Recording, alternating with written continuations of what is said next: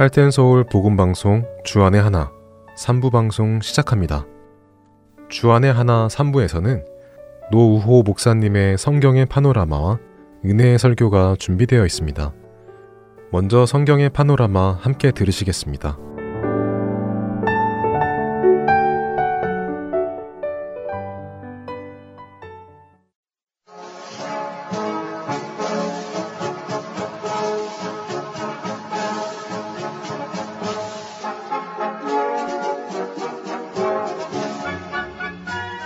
성경의 파노라마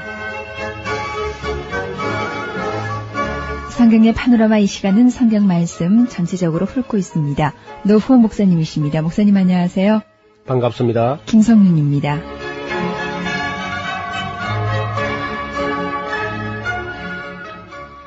이스라엘 백성들이 애굽에서 나오면서 겪었던 그 놀라운 그런 이적들 중에 가장 아마 큰 기적은 홍해 바다가 갈라지는 그럼요. 사건. 그 십계라는 영화에도 소개되었습니다만은 그 세계 역사상 그 유례가 없고 또 전무후무한 일이죠. 가끔 우리가 뭐 이게 진도 어딘가에서 무슨 어, 바다가 갈라진다 그런 말이 있죠. 예. 근데 그거하고는 전혀 다른 문제입니다. 근데 그 진도에서 있는 일들은 그 바다가 갈라지는 게 아니고 그 이제 어떤 섬과 섬 사이를 이어지는 그 부분이 그 해수 밑에 있는 육지가 조금 이렇게 높아 있는 거죠. 네. 근데 그 기간에만 갈라지는 것은 갈라지는 것이 아니고 그 기간에 소수 간만의 차이가 엄청나게 큰 겁니다. 예. 그래서 이제 간조, 만조 사이의 수위가 그때 제일 크게 차이가 나는 때이기 때문에 거기에 많이 드러나는 그 시기가 있는 것 뿐이고, 근데 홍해 바다가 갈라진 것은 물이 쌓여서 벽이 됐다는 겁니다, 양쪽으로. 이야. 그리고 길이 생긴 건데, 이것은 이제 목적이 있습니다, 그렇게 하는 목적이. 그는 뭐 하나님께서 그 홍해 바다를 갈라지게 한 것은 그 간단치 않아요. 그 여러 가지 목적을 복합적으로 가지고 있는데, 첫째, 하나님의 능력을 보여주시기 위한 것이죠. 하나님의 구원의 능력을 보여주실 목적이 있었고요. 하나님의 전능하심이 유감 없이 나타난 사건이 있다면 바로 노아의 홍수 사건이라든지 또 이 홍해 바다가 갈라진 사건 또 예수님께서 그냥 물 위로 바다 위로 호수 위로 막 걸어 다닐 수 있었던 그런 사건들 역시 하나님은 자연 질서를 다 초월할 수 있는 그런 전능하신 분이시다 하는 등 나타내는 겁니다. 그 다음에 두 번째는 이 애굽의 군대를 갖다가 물에다 쓸어 넣기 위해서 이스라엘 백성은 어린아이도 하나 안 다치고 잘 건너가고 어린 양 이끌고 그냥 강아지 뭐 송아지 다 건너갔는데 애굽 군대는 건 자기들 괜찮을 줄 알고 같이 따라 예, 들어가다가 신나게 따라 들어갔는데 그들이 한 가운데 쭉 왔고 이스라엘 백성 막 다 건너갈 때 물이 다시 합수가 되니까 애굽에 그저 잠잠하게 물에 다 잠겨 버렸다고 그렇게 기록합니다. 세 번째는 이스라엘 사람들로 하여금 다시는 애굽으로 갈 수 없다는 것을 인식시키기 위해서요. 예. 이제 물이 다시 갈라질 일은 없는 것이고 우리는 완전히 물 건너왔지 않습니까? 예. 그리고 애굽 바로 왕도 이제 그걸 군대 다 잃어버렸지. 다시는 이제 물 건너 간 사람들로 완전히 끝난 사람들로 하나님께서 아주 획을 긋는 거죠. 예. 다시 한번 그 이후에 홍해 바다가 갈라진 적은 없었죠. 그러니까요. 예. 또 갈라지면 또 왔다 갔다 하면 않습니까? 그러니까 그래서 이제 다시는 이스라엘 백성은 이제 아무리 우리 앞에 어려움이 닥쳐도 다시 돌아갈 수는 없다. 우리 다시 돌아올 수 없는 바다를 건넜다. 하는 인식을 새롭게 하기 위해서 아마 하나님께서 그렇게 일부러 하신 거죠. 그리고 또 한 가지는 죽었다가 다시 살아났다. 우리는 우리 뭐 거기 다 죽은 거나 마찬가지 아닙니까? 그리고 옛 생활을 옛날을 그냥 싹 잊어버리게 하려고 정말 죽었다가 다시 난 사람들 같다. 우리는 그 옛날 애굽 사람은 이미 그 홍해 바다에 죽은 것과 마찬가지고 우리는 새로 태어난 사람 같다. 이런 그 각오를 새롭게 하시기 위해서 역시 그런 과정을 주셨습니다. 다섯 번째는 앞으로 이제 이스라엘 백성들이 만나야 될 에돔 족속이나 그 미디안 족속이나 아모리 족속이나 아니면 가나안 족속들에게 소문을 어마어마한 소문을 낼 필요가 있는 거죠. 그래서 팔레스타인 전역에 있는 사람들, 가나안 사람들에게 엄청난 소문이 들려져서 감히 이스라엘에게 맞설 수 없게 하는 하나님의 신경전의 그런 목적도 여기 포함되어 있는 것 같아요. 여섯 번째, 이스라엘 사람들 하여금 영원히 잊지 못하게 하시는 뜻이 있습니다. 그래서 이제 이스라엘 백성들이 하나님을 두고 맹세할 때 보면요. 애굽의 바로의 종되었던 집에서 강한 손과 편팔로 인도하여 내신 하나님을 가르쳐 맹사에 가로되 이렇게 하는 데가 많이 나와요. 그리고 이제 홍해 바다를 가르고 건너게 하신 하나님으로 맹세한다. 아, 이렇게 이제 맹세하게 합니다. 일곱 번째, 앞날에 있을 모든 어떤 장애나 절벽이 있다 할지라도 좌절하지 않게 하나님이 훈련하시는 거죠. 예. 큰 어려움을 겪었어도 그때마다 하나님께서는 반드시 피할 길을 내신다 하는 큰 경험을 하게 하셨습니다. 하나님께서 홍해 바다를 갈라지게 하신 이유가 이런 여러 가지 의미와 목적이 있었군요. 예, 그러니까 그 작은 이유가 아니죠. 예. 어, 다시 간추리면은 하나님은 구원하시는 능력이 있다. 전능하시다. 그다음에 애굽의 군대를 역시 멸망시키시고 이스라엘 백성들 하여금 다시는 이제 애굽으로 건너갈 수 없겠구나 하는 걸 이제 인식시키고 또 우리는 지금 죽었다가 다시 살아났다. 이제 새로 좀 새로 태어난 인생을 산다. 그런 의미가 있고요. 가난한 사람들에게는 큰 소문을 듣게 하신 것이고 또 이스라엘 백성들 하여금 이 엄청난 사실을 하나님의 구원을 영원히 잊지 못하게 하시는 것. 아마 그들 역사에 두고 두고 아마 그리 자랑스러워하면서 자녀들에게 이야기 꽃을 피웠을 겁니다.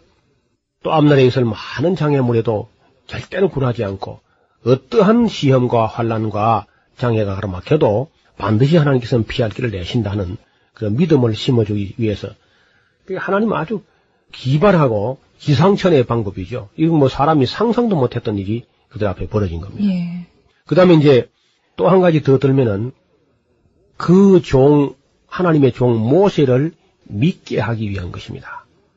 즉, 지금까지는 뭐, 거듭하면 그저 모세를 그저 의심을 하고 괜히 우리가 평화롭게 살고 있는데 애굽 바로왕 앞에 미운 물건이 되게 했다고 뭐 불평을 하고 했는데 세상에 그 모세가 가지고 있던 지팡이를 탁 내밀자 홍해 바다가 착 갈라지니까 말이죠.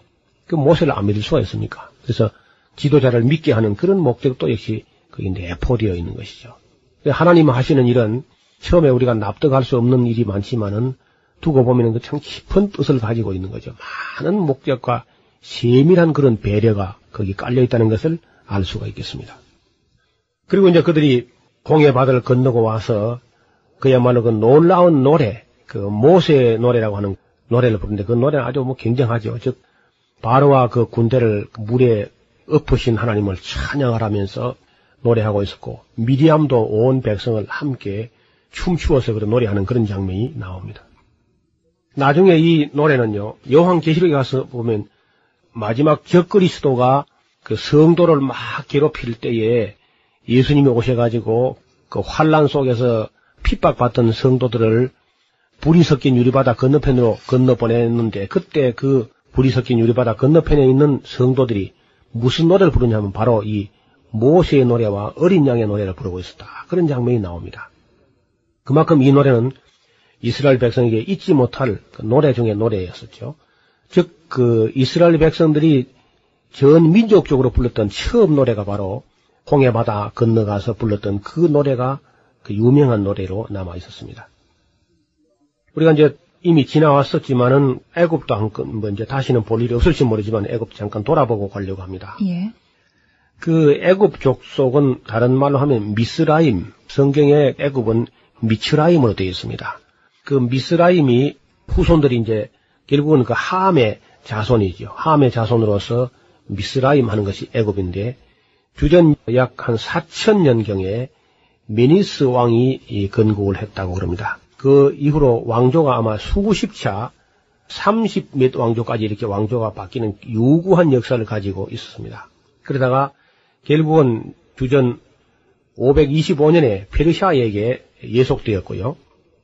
그 다음에 주전 332년에는 알렉산더에게 예속되었다가 주후 30년경에는 로마에 예속되게 되고 그 다음에 주후 640년경에는 아라비아에 예속되었다가 그리고 이제 주후 1517년경에는 터키에 예속이 되었습니다. 그러다가 1882년에 마지막으로 영국에 또 예속되었었죠. 그러다가 이제 최근에 이제 2차 대전 이후에 다 독립이 되고 해서 이제 오늘까지 되었지만 애굽은 정말 미약한 나라가 되었습니다. 에스겔서 같은 데 보면은 애굽이 마침내 미약한 나라가 될 것이다. 그렇게 말했는데 가장 애굽이 강대할 때도 에스겔은 벌써 먼 미래에 애굽은 미약한 나라가 될 것이다. 그렇게 기록된 대로 되었습니다. 그러나 우리가 알 것은 하나님께서 이 애굽을 미워하시는 것 같아도요.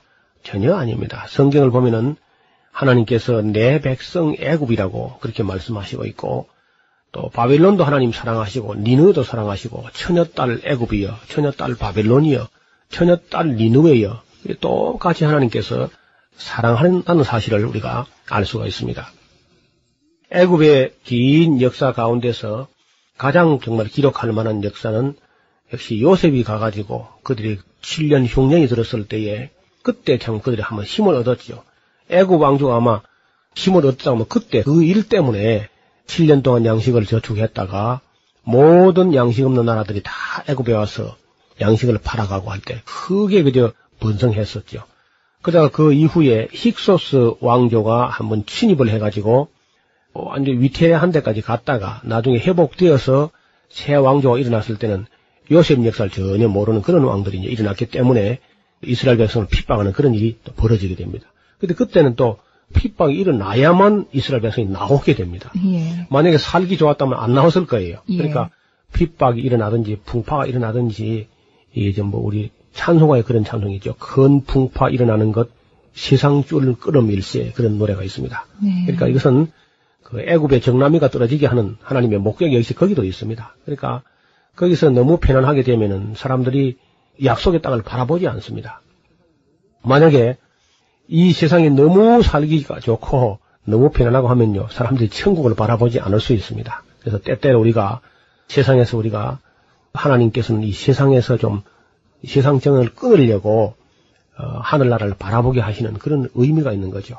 독수리가 마치 자기 새끼를 훈련시킬 때 보금자리를 막 집어 뜯는다 그래요. 음. 그래가지고 도무지 편안하게 않게 만들어가지고 그래도 만약에 새끼가 정든 둥지를 안 떠나려고 하면 그냥 억지로 끌고 와서 공중에 집어 던져버린다 그럽니다. 그리고 다시 너풀거리면서 내려와서 그 날개로 어미가 다시 받을지라도 네. 그 둥지를 떠나지 못하는 즉 탈출을 하지 못하는 백성은 현실에 안주하고 마는 것이죠. 그래서 하나님께서는 이스라엘 백성의 둥지를 애굽에 있는 그 안전한 둥지를 뜯으셔서 다시 가나안 땅을 바라보게 하셨고 홍해 바다를 이제 뒤로 하고 예. 그들은 시내 산으로 이동해 옵니다. 저희들이 그 이집트를 가서 아주 성능이 좋은 관광 버스를 가지고 카이로에서 출발해 가지고 시내산까지 와 보니까요. 혹 하루 길이에요. 아침 밥을 일찍 먹고 출발했는데 해가 그저 뉘엿뉘엿할 때야 시내산에 도착합니다. 꽤 먼 거리죠. 이스라엘 백성들은 그 먼 거리를 애기를 뭐 들쳐 업고 지고 양떼에 소떼에 거느리고 수레를 끌고 그렇게 왔기 때문에 시간이 상당히 많이 걸렸을 겁니다. 시내산에 이제 와서 그들은 가장 중요한 것이 하나님과 언약을 맺었다는 그럼, 겁니다. 예. 하나님께서 유대인들에게나 오늘 우리에게 주신 경전, 곧 책이 언약이라는 그 책이죠. 언약. 즉, 신약 혹은 구약 하는 것은 하나님이 언약을 하신다는 건데, 언약이라는 말은 약속한다는 뜻입니다. 약속. 혹은 계약, 혹은 언약, 이런 말로 표현됩니다. 그런데 도대체 이 믿을 수 없는, 우리 스스로 생각해도 사람은 정말 얼마나 믿을 수 없는 그런 행편없는 존재들인데, 그래도 그 신실하시고 크신 하나님께서 그 지지를 못난 이스라엘 백성들과 언약을 한다는 겁니다. 뭐 눈물겨운 얘기죠. 또 그들은 그 언약을 잘 안 지킬 것도 하나님 아십니다. 전지전능하신 분이 언약을 안 지킬 것도 훤히 아시면서도 그렇게 약속을 해요. 그런 거 보면 참 어, 하나님의 사랑을 다시 느끼게 합니다. 저는 우리 한국 사람들이 일반적으로 우리 스스로 생각해도 참 약속을 잘 지키지 못하는 민족이다. 뭐 그런 우리 자의식이 있죠. 특히 뭐 시간 약속을 잘 못 지켜가지고 네. 유명한 말이 나왔습니다만은 코리아 타임이라고 한 30분 좀 늦게 나타나고 하는 건 참 어디서 그런 일이 벌어졌는지 모르겠어요. 그 여유가 있어 그렇다면 참 좋긴 하겠는데 근데 결코 잘하는 일이 아니죠. 그래서 이 하나님께서 언약 혹은 계약, 약속이라는 이 개념을 우리에게 주시면서 시내산 밑에서 하나님께서 모세를 불러가지고 산으로 올라오라 그랬습니다. 그때 하나님께서는 모세에게 이런 말을 했어요. 자, 세계가 다 내게 속했다. 응? 원래 이 세계가 다 내게 속한 것인데, 저들이 지금 나하고 지금 관계가 영 이상해져 가지고, 그들은 내 말을 알아듣지 못하고, 나와 그들은 사이는 마치 원수처럼 되어 있는데, 이 문제를 해결하기 위해서 너희가 먼저 너희는 이스라엘 백성이죠. 내 말을 잘 들어야 된다. 내 말을 잘 듣고 나와 맺은 언약을 잘 지키면은 너희는 열국 중에서 내 소유가 되겠고 너희가 내게 대하여 제사장 나라가 되며 거룩한 백성이 되리라. 너는 이 말을 이스라엘 자손에게 가서 고해라. 모세가 이런 부탁을 받았습니다. 이 출애굽기에서 가장 중요한 부분이 바로 이 대목인데요. 하나님 말씀이 세 개가 다 내게 속하였다. 그렇기 때문에 너희 이스라엘 사람들이 내 말을 잘 듣고 나와의 언약을 잘 지키면은 너희가 열국 중에서 나의 특별 소유가 되겠고 너희가 내게 대하여 제사장 나라가 되며 거룩한 백성이 되리라. 그렇게 할 마음이 있는지 없는지 그렇게 물어보라 그랬어요 모세에게. 그래 모세가 이제 이스라엘 장로들을 불러가지고 자기에게 명하신 하나님 말씀을 진술하니까 백성이 일제히 응답하면서 여호와의 명, 예, 여호와의 명하신 대로 우리가 다 행하겠습니다. 예. 어, 그리고 이제 모세가 또 하나님께 가서 이스라엘 백성이 지금 하나님 말씀대로 다 행하겠다고 그렇게 응답해 왔습니다. 말은 잘했어요. 예. 우리 속된 말로 아주 찰떡같이 아주 음. 그 계약을 합니다. 그럼 문제는 이제 그 뒤에 그 언약을 어기는 데 문제가 있고 또 여기 이 중요한 말씀을 그들이 이해를 못했다는 겁니다. 그래서 신명제도 보면은 하나님께서 내가 사실로 말하면 아직까지 너에게 듣는 귀와 보는 눈과 깨닫는 마음을 주지 않았다. 그런 말씀을 하고 계십니다. 그래서 이 백성들이 깨닫지를 못해요. 하나님과 언약을 맺었다는 것이 무슨 의미가 있는지, 하나님의 특별 소유가 된다는 말이 무슨 말인지, 세계가 다 내게 속한다는 말이 무슨 말인지, 또 너희가 내게 대하여 제사장 나라가 된다는 말이 무슨 말인지, 거룩한 백성이 된다는 말이 무슨 말인지를 아마 유대인들이 잘 몰랐던 것 같아요. 예. 제가 보기로는 좀 외람된 얘기면 지금도 모르는 것 같아요. 지금도. 지금 이 시간까지도 이스라엘 백성들이 자기들이 열국 중에서 제사장 나라로 선택됐다는 사실을 그 의미를 모르고 있는 것 같아요. 가령 예를 들어 봅시다. 제사장 나라가 되면요. 그 사명이 뭐냐면은 그 주변에 있는 모든 세계의 열국들 다른 나라들에 대해서 그들을 위해서 기도하고 그들을 위해서 보고를 빌어주고 그들에게 모범이 되고 그들이 잘못하면 하나님께 대신 가서 엎드려서 그들을 위해서 용서를 빌어주고 이렇게 해야 되거든 제사장이 근데 이스라엘 역사 가운데 한 번도 이스라엘 백성들은 다른 나라를 위해서 보고를 빌어주거나 다른 나라를 위해서 하나님께 엎드려서 그들의 용서를 구하는 그런 일을 본 적이 없습니다. 다시 말하면 제사장 나라로서의 사명을 전혀 감당치 못했어요. 오히려 이스라엘 백성들은 무슨 착각을 하고 있냐면은 온 세상 나라들은 하나님께서 다 지옥의 뗄감으로 창조했고 자기들 유대인들만 특별히 선택받았다. 그러니까 아주 그 큰 착각을 하고 있는 거죠.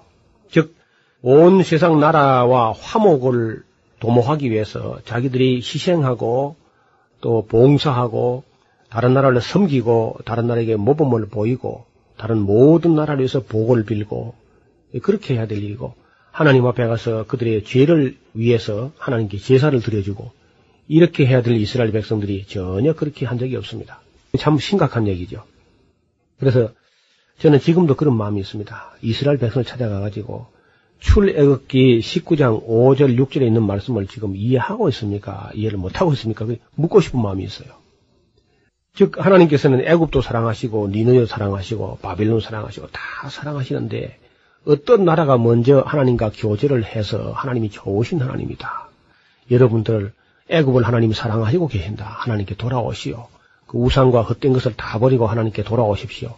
이게 권면하고 위로하고 찾아가고 모범을 보이고 복을 빌어주고 기도해주고 제사를 드려주고 이런 거룩한 백성들로 그리고 제사장 나라로 선택이 됐는데 이스라엘 백성은 이 사명을 감당하지 못했습니다.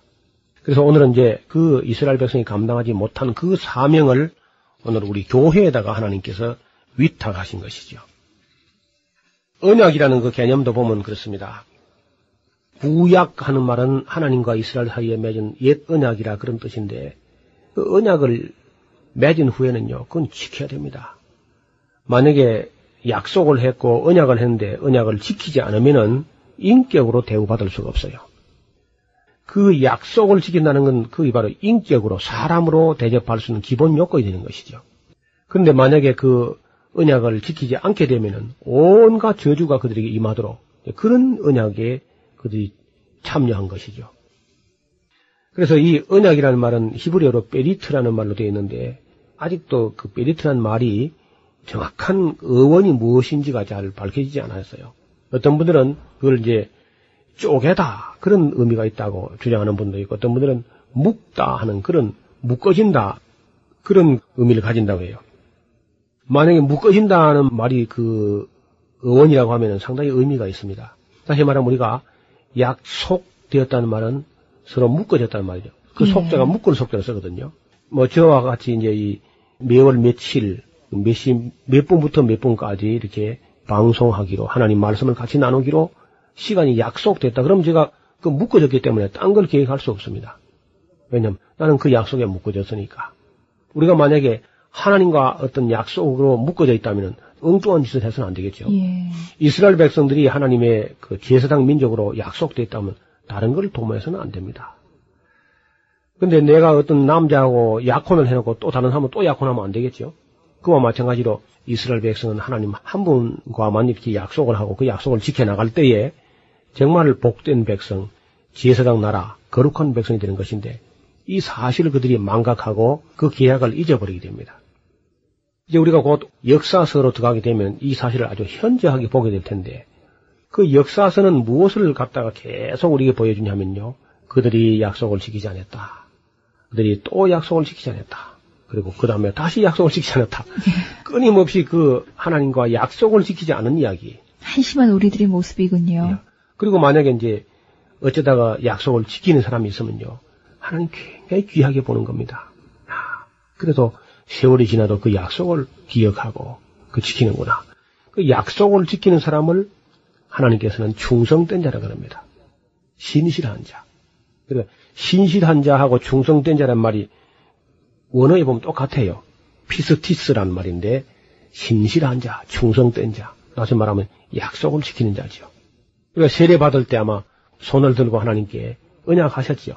맹세하고. 예. 또 뭐 결혼할 때 이제 이게 손을 들고 서약하고 맹세하고 합니다만은 임직할 때 하고 세 번 맹세하게 되죠. 그 하나님과 약속했으면 그 약속을 신실하게 지키는 사람만이 하나님 앞에 인격자로 복을 받을 수 있는 것이죠.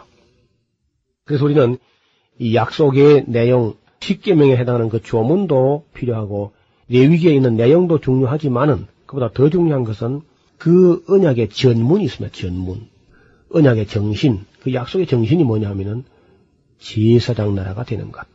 하나님과 언약을 잘 지켜서 거룩한 백성이 되는 것. 그래서 온 세상 만민들이 부러워하는 아주 복받는 백성, 거룩한 백성. 그리고 윤리적으로 도덕적으로 깨끗하고 정말 본받을 만한 모범되는 백성. 이런 백성들이 되어 주기를 하나님께서는 소원하신 거죠. 그래서 이 언약을 맺으셨는데 그들이 그 언약을 잘 지키지 못했기 때문에 하나님께서는 유대인들의 약속을 깨뜨리시고 다시 이제 교회와 예수 그리스도가 중재자가 돼가지고 오늘 교회하고 새로운 약속을 체결하게 된 것입니다. 오늘 우리도 바로 왕 같은 제사장들이요 거룩한 나라요 그의 소유된 백성이 됐다는 사실을 베드로가 환기하고 있는 것이죠. 그래서 그 언약을 잘 지키고 구약과 신약을 잘 깨닫고 이해하고 그 언약을 지켜 나갈 때에 하나님께서 우리에게 큰 은혜와 상급을 주실 줄로 믿습니다. 나는 그들의 하나님이 되고 그들은 나의 백성이 될 것이다. 라는 이 말씀이 바로 하나님과 우리와의 계약 관계를 특징적으로 말씀해 주시는 말씀이 아닌가 싶습니다. 노후호 목사님이셨습니다. 목사님 고맙습니다. 감사합니다.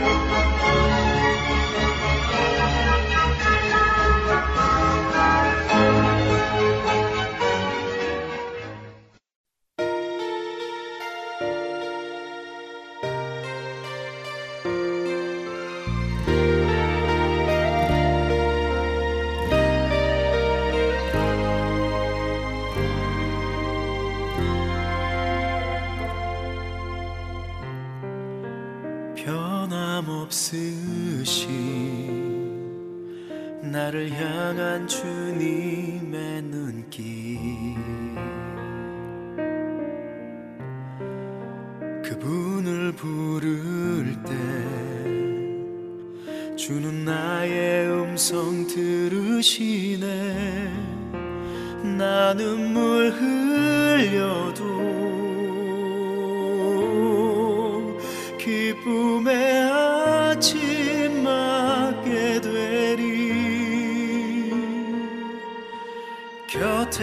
가까이 함께 하시는 변함이 없는 신실한 주.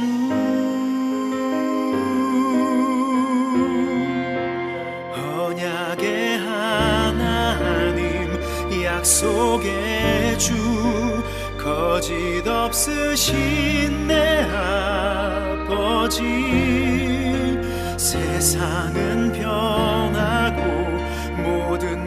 지나도 주의 뜻을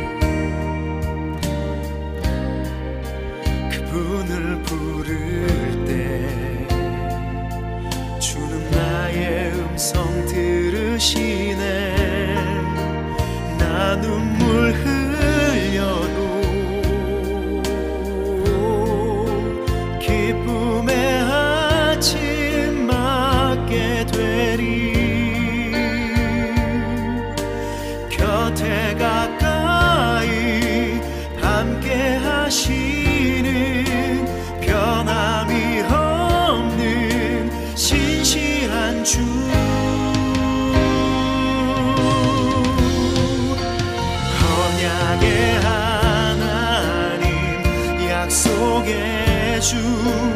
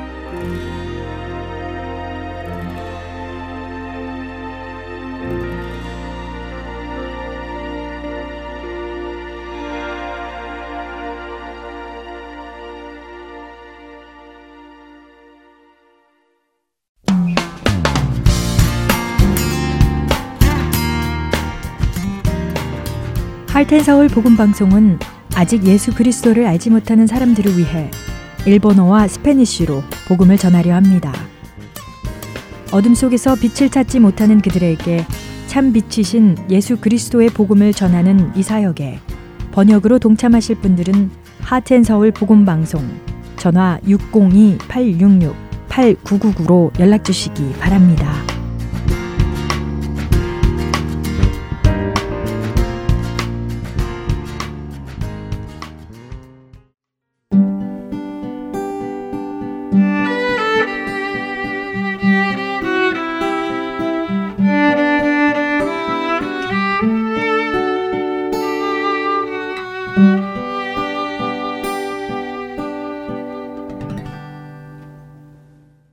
은혜의 설교 말씀으로 이어드립니다. 오늘 설교 말씀은 조지아 아틀란타 한비전 교회 이요셉 목사님께서 요한복음 8장 1절부터 11절까지의 말씀을 본문으로 사람을 살리는 긍휼이라는 제목의 말씀 전해 주십니다. 은혜의 시간 되시기 바랍니다.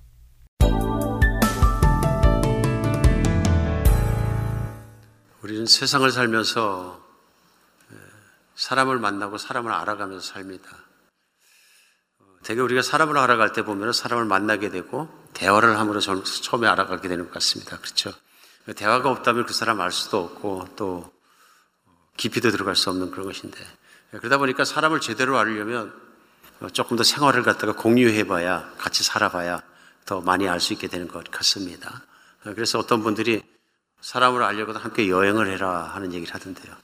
아무래도 여행을 하다 보면 그 사람과 대화도 깊어지고 삶도 같이 나누면서 그런 시간들을 통해서 더 많이 알게 됩니다. 이런 면에서 사람을 안다 하는 것은 겉의 모양이나 그 사람의 외형적으로만 얘기하는 것이 아니라 어떤 마음을 알아가는 것이 바로 사람을 알아가는 것이다.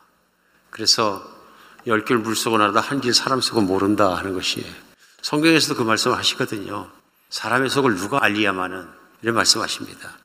아, 그만큼 사람을 그 사람을 알 때는 그 사람의 마음에 있는 것이 그 사람이다 하는 것을 우리는 알 수 있습니다. 또 그 사람이 누구인가는 그 사람의 마음에 따라서 결정된다. 우리가 성경을 열면 하나님이 나옵니다. 하나님이 나오시고 거기서 하나님 만날 수 있는데 특별히 하나님 말씀과 하나님 하신 모든 것들을 통해서 하나님을 만날 때 하나님 마음을 알게 됩니다. 아, 하나님이 이런 분이시구나 하는 것을 우리가 알게 됩니다. 이건 큰 자산이라고 믿어집니다. 성경이 우리에게 유익하고 귀중한 이유 중에 하나가 그렇습니다. 성경 안에서 그 하나님을 만나고 마음을 알고 그 하나님을 배울 수 있기 때문에 그렇습니다. 어느 분이 그 말씀하셨어요. 이 세상에 우리가 가지고 있는 것 중에 가장 소중하고 가장 귀한 것은 하나님을 아는 지식이다. 정말 그럴 것 같습니다. 오늘도 요한복음 8장 말씀 가지고 우리 예수님을 배우기 원합니다. 하나님을 더 알기 원하는데요. 요한복음 8장은 펴자마자 시작하는 것이 뭐냐면 예수님께서 초막절에 예루살렘을 올라가셨다가 말씀을 전하시죠. 그래 지난주에 우리 말씀 나눈 7장에서는 초막절에 큰 소리로 외쳐 이르시되 너희 중에 목마른 자는 내게로 오라. 내가 너희 뱃속에서 나를 믿는 자는 생수가 솟아나오게 해주겠다. 말씀하십니다. 우리 그래서 예수님께서 얼마나 진리를 알고 천국을 알고 하나님 나라로 돌아오기를 원하는가 하는 것을 우리 지난주에 같이 나누었습니다. 오늘은 말씀 계속해서 8장으로 이어지면서요. 예수는 감남산으로 가시니라 해서 일단은 감남산에 가서 하루를 주무시고 거기서 지내시고 아침에 다시 성전으로 들어오시니 백성이 다 나오는지라 앉으사 그들을 가르치시더니 예수님 아직 명절이 끝나지 않았는데요. 그 다음날도 오셔서 성전에서 앉으셔서 사람들에게 가르치셨습니다. 예수님이 이 땅에 오셔서 하신 일 중에 가장 중점적이고 가장 많은 일이 뭐냐면 백성을 가르치신 일입니다. 뭘 가르치셨을까요? 그 말씀들이 이제 성경 말씀이 계속 나오는 거죠. 근데 그 핵심은 천국입니다. 예수님은 하나님의 나라를 이끌고 오셨고 하나님의 나라의 주인이시고 하나님의 나라를 가르치셨습니다. 그러니까 하나님의 나라에 사는 것만큼 큰 복이 없는 거죠. 그래서 그 하나님의 나라를 전하셨을 때 그 하나님의 나라를 전하시고 행한 것 때문에 핍박이 들어오기 시작했고 사람들이 특별히 당시의 사람들이 대적하는 사람들이 생겨나기 시작했습니다. 오늘 그래서 계속되는 말씀은 3절에 서기관과 바리새인들이 음행 중에 잡힌 여자를 끌고 와서 가운데 세우고 예수께 말하되 선생여 이 여자가 가늠하다가 현장에서 잡혔나이다. 모세는 율법에 이런 여자를 돌로 치라 명하서 선생님은 어떻게 말하겠나이까 하고 얘기합니다. 오늘 예수님 앞에 당시에 종교 지도자라고 얘기할 수 있는 서기관과 바리새인들 신앙생활에 열심히 있었던 사람들이 가늠하다 현장에서 잡힌 여자 그러니까 쉽게 생각하면 현장범이죠. 그러니까 죄를 진 건 맞는 것 같습니다. 그죠? 그러니까 증인도 많고 죄를 진 건 맞는데 그 여자를 붙잡아 와서 가운데 세우고 묻습니다. 예수님에게 모세 율법에 의하면 가늠한 사람은 돌로 쳐서 죽이라 하고 하나님 말씀에 나오는데 오늘 예수님 보고 말씀하는 선생님은 어떻게 하시겠습니까? 하고 묻습니다. 사실 예수님을 난처하게 만들기 위해서 더 심하게 예수님을 죽이기 위해서 이 질문을 했다. 올무다 하는 얘기를 성경 말씀이 그 다음 말씀에 나옵니다. 6절에 그들이 이렇게 말하면 고발할 조건을 얻고자 하여 예수님을 시험함이라. 그들이 이렇게 말하면 목적을 가지고 말했다. 근데 예수님을 코너에 몰아놓고 답변에 따라서 예수님을 죽이기 위해서 이렇게 말했다 하는 것을 오늘 성경이 전하고 있습니다. 왜 그러냐 하면은 오늘 예수님이 이런 시대를 어떤 시대를 지나가셨냐 하면은 로마가 유다를 다스릴 때입니다. 이스라엘 나라를 다스릴 때입니다. 정복했을 때인 거죠. 그럼 로마법을 따라야 합니다. 그런데 오늘 만약에 예수님께서 모세의 율법에 따라서 그러면 그 여자를 너희가 돌로 치라. 그러셨다면 예수님께서는 로마 현행법을 어기게 됩니다. 살인하게 된 거죠. 로마법에는 그런 법이 없거든요. 로마법은 재판을 받아야 되고 재판에 따라서 총독이 명령해야 되는데 재판관이 되고 그런 것이 없기 때문에 결국은 불법적으로 살인한 게 되는데 살인의 우두머리가 누가 되냐면 예수님이 되는 거죠. 시킨 사람이 예수님이 되기 때문에 그렇습니다. 그러면은 살인자는 또 그것을 주동한 사람은 당연히 사형을 받겠죠. 그래서 예수님을 로마법에 의해서 사형에 몰아넣기 위해서 그런 질문을 했다.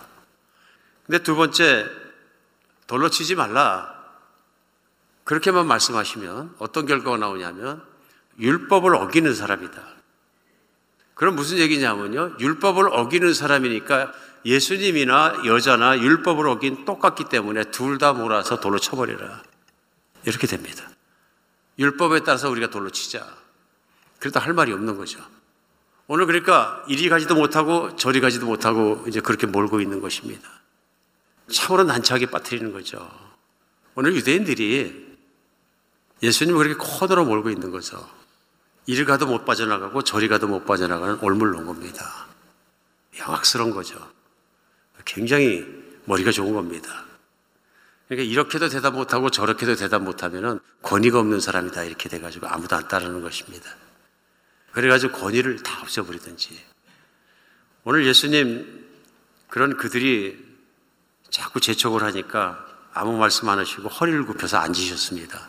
그리고 땅바닥에 뭔가를 쓰셨습니다. 분위기가 보이십니까? 주변은 시끄럽고요.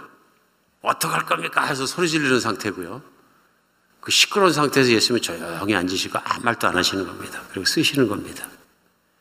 그리고 7절에는 그들이 묵기를 맞이하지 아니하는지라 이렇게 또 얘기합니다. 예수님 앉아서 뭘 쓰시는데 계속 시끄럽게 합니다. 그러니까 일어서십니다. 일어서셔서 그들을 향해서 말씀하십니다. 오늘 7절에 나온 말씀이 너희 중에 죄 없는 자가 먼저 돌로 치라. 그리고 다시 앉으셔서 다시 글을 쓰십니다. 뭐를 쓰셨는지 모릅니다. 누구도 알 수 없습니다. 근데 한 가지 분명한 것이 있습니다. 말씀을 하셨습니다.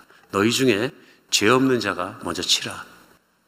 결과는 뭐냐면 예수님을 조용히 다시 굽혀서 글을 쓰시고요. 그들이 이 말씀을 듣고 양심의 가책을 느껴 어른으로 시작해서 젊은이까지 하나씩 하나씩 나가고 오직 예수와 그 가운데 있는 여자만 남았더라. 분위기 보십니까? 막 시끄럽고 난리치고 막 죽여라 이랬었는데 또 예수님께 막 다구치고 어떻게 할 겁니까? 막 그랬는데 어른부터 시작해서 조용히 한 명씩 한 명씩 손에 들었던 돌을 놓고 없어지기 시작하더니 이제 마지막 나왔던 청년들까지도 청년이 제일 혈기왕성했었겠죠. 청년들까지도 돌을 놓고 없어지더니 여자와 예수님만 달랑 남았더라. 좀 무슨 드라마 같은 그런 장면입니다. 그런 속에서 예수님이 여인과 마주대게 됐을 때 예수님께서 여인에게 묻습니다. 너를 고발하던 그들이 어디 있느냐? 너를 정죄하는 자가 없느냐? 여인이 둘러보고 없습니다. 하니까 나도 너를 정죄하지 않겠다. 내가 너를 용서하겠다. 말씀하시고 가서 다시는 죄를 짓지 마라. 어떻게 느껴지십니까? 내가 여인이라면 어떻게 느껴졌을까요? 가늠한 건 잘못된 거죠, 물론. 그냥 붙잡혔어요. 가끔 저도 이 말씀을 보면 생각해요. 남자는 어디로 도망가니까 나도 그것은 여자만 잡아왔을까? 불쌍하잖아요? 잡혀왔는데 잡혀오면서 사람들 무리 속에 끌려면서 얼마나 겁났을까요? 죽은 거죠, 이제는. 죽여라 하고 막 소리 지르고 그러는데 붙잡혀 와가지고 또 사람들이 많이 있는 성전 앞에 서게 되면 아무것도 안 보였을 것 같아요. 얼마나 떨렸을까. 오늘이 죽는 날이고 버들버들 떨리고 누굴 쳐다볼 수도 없고 뭐 얼마나 힘든 시간이었을까 우리 상상할 수 있잖아요. 그런데 예수님이 그 앞에 계신 거예요. 말씀 한마디 하자 갑자기 조용해지더니 예수님이 말씀하시는 거야. 예수님 말씀만 들리는 겁니다. 너를 정죄하는 자가 다 어디 있느냐 물으시죠. 눈도 못 뜨고 쳐다보지도 못하고 울기만 했던 여자가 두려움에 떨고 엎드러져 있던 여자가 일어나서 보니까 기가 막힌 거예요. 예수님만 보이는 거예요.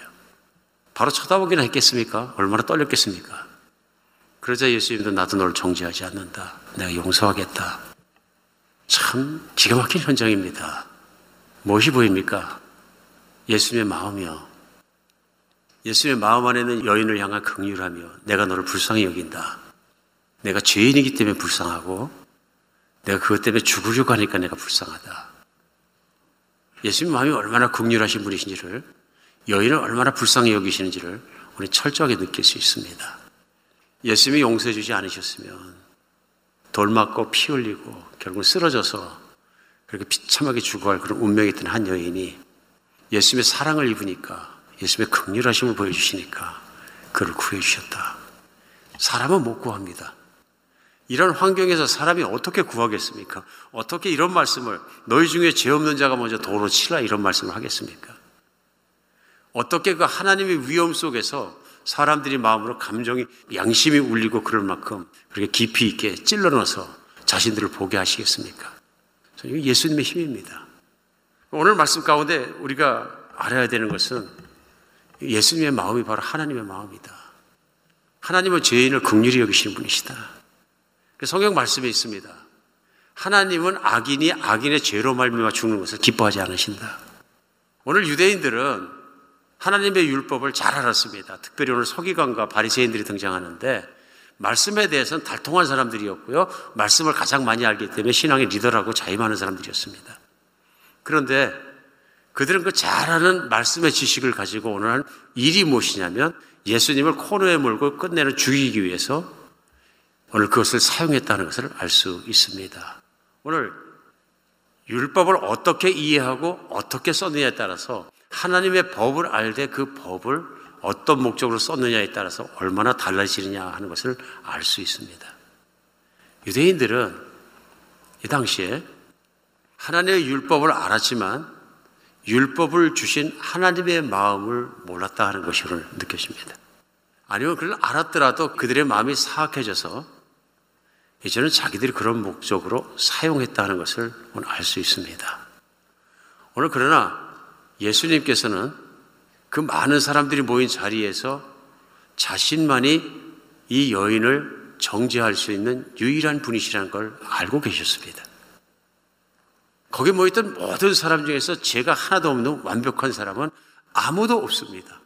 이 죄를 정죄하고 다룰 수 있는 사람은 단 한 사람도 없는데요.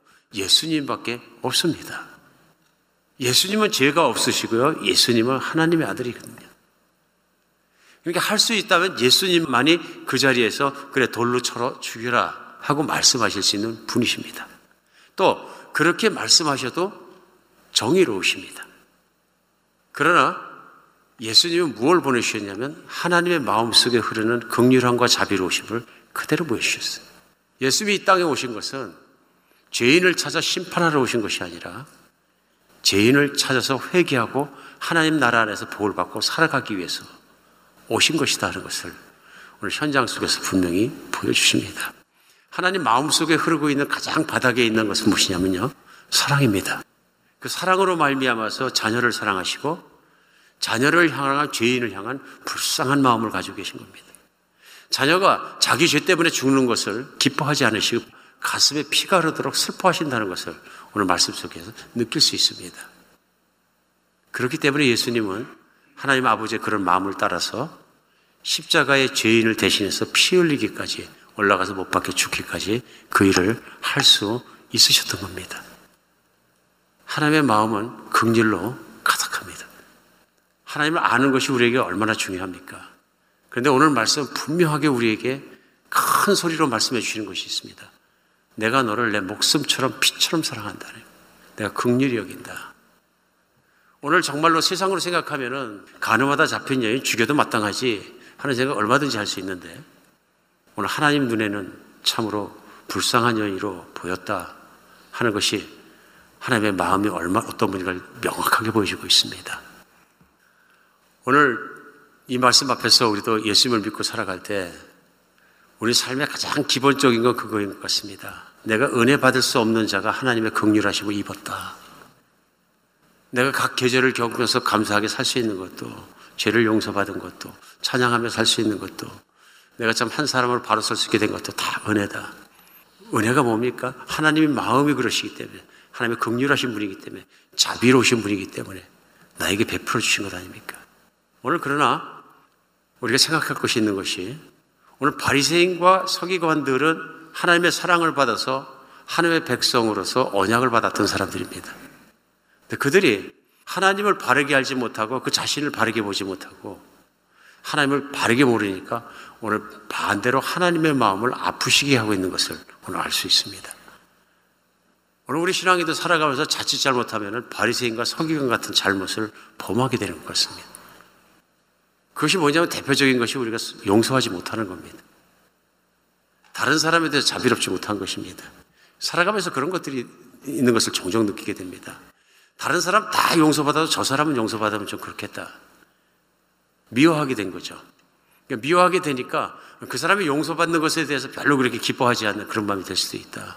그러니까 심지어는 그렇기 때문에 만약에 어떤 사람 내가 미워하고 싫어하고 저 사람은 참 용서받으면 안 되는 사람을 생각했는데 그 사람을 예수님께서 사랑하시고 긍휼히 여기시고 안아주고 한다면 예수님께서 좀 섭섭한 마음이 들 만큼 내가 그 사람을 미워할 수도 있겠다.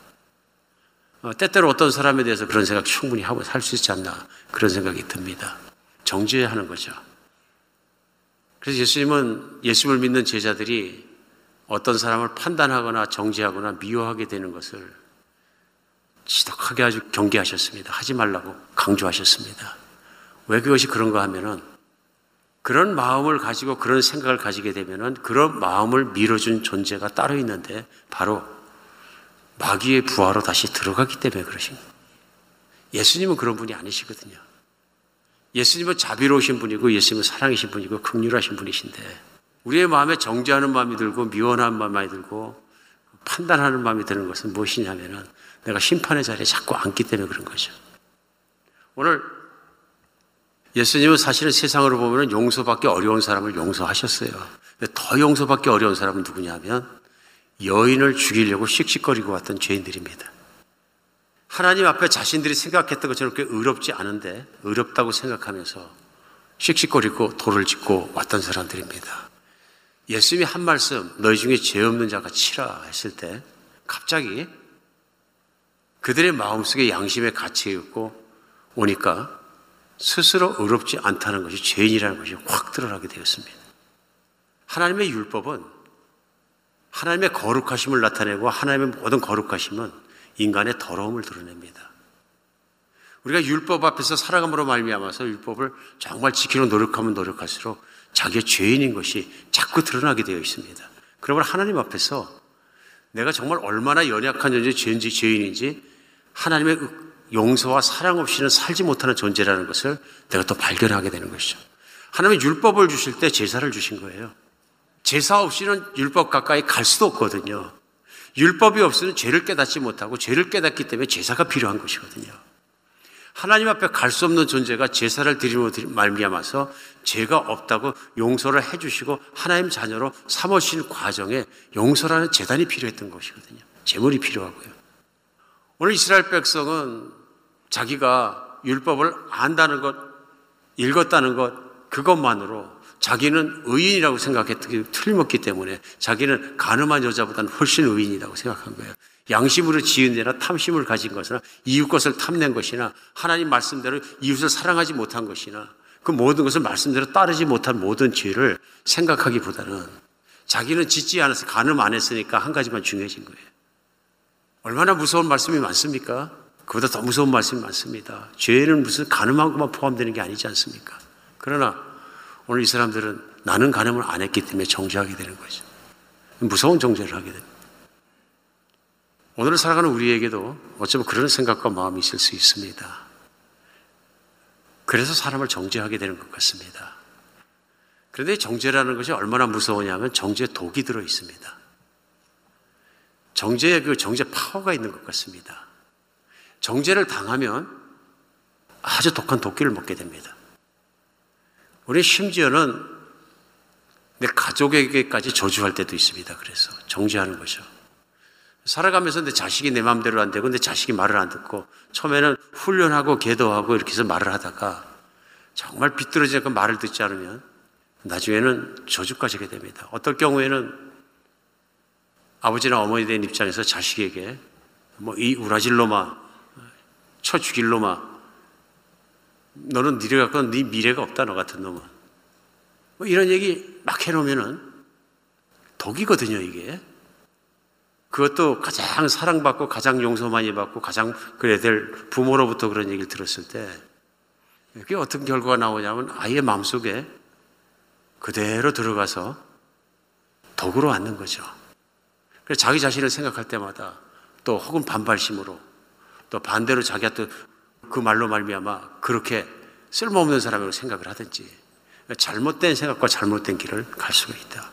반발로 나는 그런 인간이 아니라는 것을 부모에게 보여주기 위해서라도 자기가 반발로 살다가 악한 길을 살 수도 있다. 우리가 인생을 살면서 그런 상처 때문에 얼마나 인생을 굴곡지고 힘들게 사는 인생이 많은지 모릅니다. 이 세상의 모든 사람은 다 죄인이기 때문에 모든 사람 다 죄질 수 있고 다 아플 수 있습니다. 그래서 내가 정죄하기도 하고 정죄받기도 하고 원수를 될 만큼 내가 가해하기도 하고 또 내가 원수로 말미암아 내 피해를 입기도 하고 그러고 사는 것 같습니다. 그런 우리가 망가지는 것, 그런 우리가 죄인 돼서 죄인으로 끝까지 살아가는 그 모습을 그 상태를 하나님이 아시고 우리를 구해주기 위해서 예수님이 오신 거죠. 근데 만약에 우리가 그리스도인에 대해서 살면서도 계속 같은 죄를 반복한다면 이것이 하나님께는 얼마나 가슴 아픈 일이 될까 하는 것을 생각할 수 있습니다. 내가 용서받았기 때문에 다른 사람도 용서받고 주님의 은혜 안에서 살아갈 정말로 필요가 있다 하고 느꼈을 때 우리는 정죄로부터는 자유로워질 수 있는 것 같습니다. 너무 어려운 예수님의 말씀 중에 하나가 뭐냐면 원수를 사랑하라 하신 말씀인데요. 원수를 사랑하고 그를 위해서 기도하라. 그 말씀 말 생각할 때마다 어떤 특정한 사람이 내가 미워지기 시작하면 힘들 수 있습니다. 사람 때문에 미워지고 힘들고요. 그러나 곰곰이 생각하면 내가 하나님 원수기 때문에 내 하나님 앞에 죄인이기 때문에 죽을 수밖에 없는 원수를 먼저 사랑해 주신 분은 하나님이시고 먼저 사랑받은 자는 나이기 때문에 우리 믿음 안에서 예수님을 바라보며 십자가를 보며 생각해 보면 충분히 예수님이 하셔야 될 말씀이고 해야 될 말씀이고 그 길을 따라가야 된다는 것을 느끼게 됩니다. 하나님의 은혜 아니면 설 수도 없고 걸을 수도 없고 살 수도 없는 인간을 믿음으로 살려주셔서 우리 주님이 용서하시고 극률함으로 입혀주시고 너는 내 것이라 그러고 죄도 닦아주시고 그런 은혜를 입었는데 내가 누구를 판단하고 누구를 정지하고 한다는 것은 있을 수 없는 일이다. 우리 안에는 육신에 살아가는 동안에 두 가지 영이 역사합니다. 하나는 정지하고 죽이는 영입니다. 마귀의 영이고 사탄이 나오시는 영이죠. 육신적인 것입니다. 교만한 것입니다.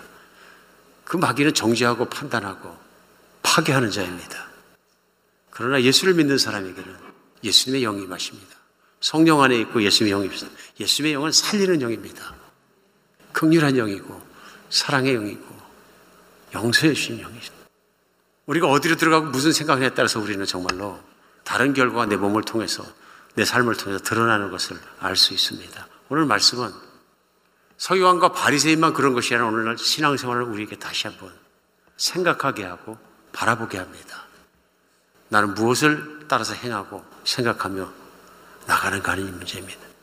특별히 사람과의 관계에 있어서 나는 어떻게 살고 있느냐 하는 것을 생각하게 합니다.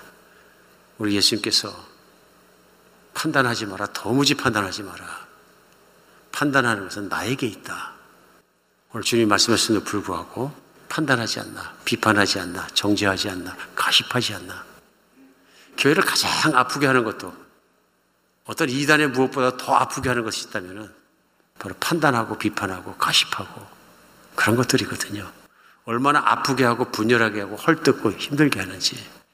모든 게 육신으로부터 나오고 마귀로부터 나오고 교만으로부터 나오고 정력으로부터 나오는 것을 금방 알 수 있습니다. 육신 속에 들어가면 그 육신의 비판과 판단을 견딜 수 있는 사람은 아무도 없습니다. 모든 것이 정죄로 나오니까요. 우리가 정말 주님의 예, 그 은혜를 생각하며 이제는 주님 아래서 주님의 그 극률하신 사랑을 입은 만큼 또 주님의 영의 다스림을 받고 또 살아갈 수 있는 여러분과 제가 되었으면 좋겠습니다. 얼마나 감사한지 모릅니다. 극률하신 하나님이시기 때문에 불쌍히 여기시는 하나님이기 때문에 우리는 살았습니다. 기도하겠습니다. 예, 하나님, 저희가 은혜를 입었으면서도 살아가면서 어떤 사람들에서 불같이 화내고 그 사람에 대해서 정말로 불같이 미워하고 때때로 죽을 만큼 치를 떨기도 하고 용서 못해 몸부림치기도 하고 그런 연약한 모습을 저희들이 종종 체험합니다. 하나님 주의 어떤 극률하심과 사랑을 내가 입게 되었는지를 오늘 말씀 가운데 다시 한번 깨닫게 됩니다. 가늠하다 잡힌 여인 것보다 더한 죄인을 하나님 사랑하셔서 깨끗게 하시고 자녀 삼아 주셨는데 불쌍함을 입은 저희가 살아가면서 주님을 따라 바른 길을 살게 하여 주시옵소서. 극률하심을 입은 사람답게 살게 주시옵고 그런 극률한 마음을 본받게 하여 주시옵소서. 우리 주 예수 그리스도의 이름으로 기도합니다.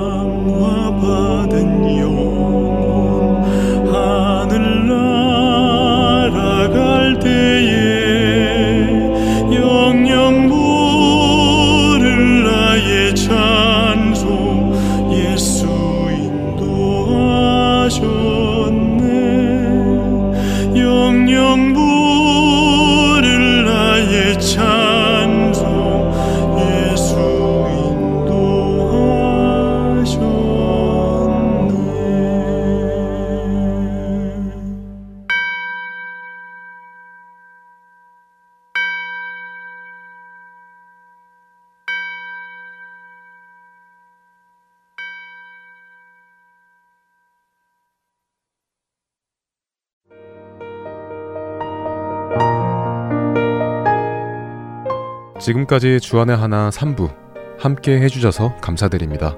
다른 방송들을 더 듣고 싶으신 분들은 홈페이지 www.할테앤서울.org에서 특별 방송을 클릭하셔서 들으실 수 있습니다.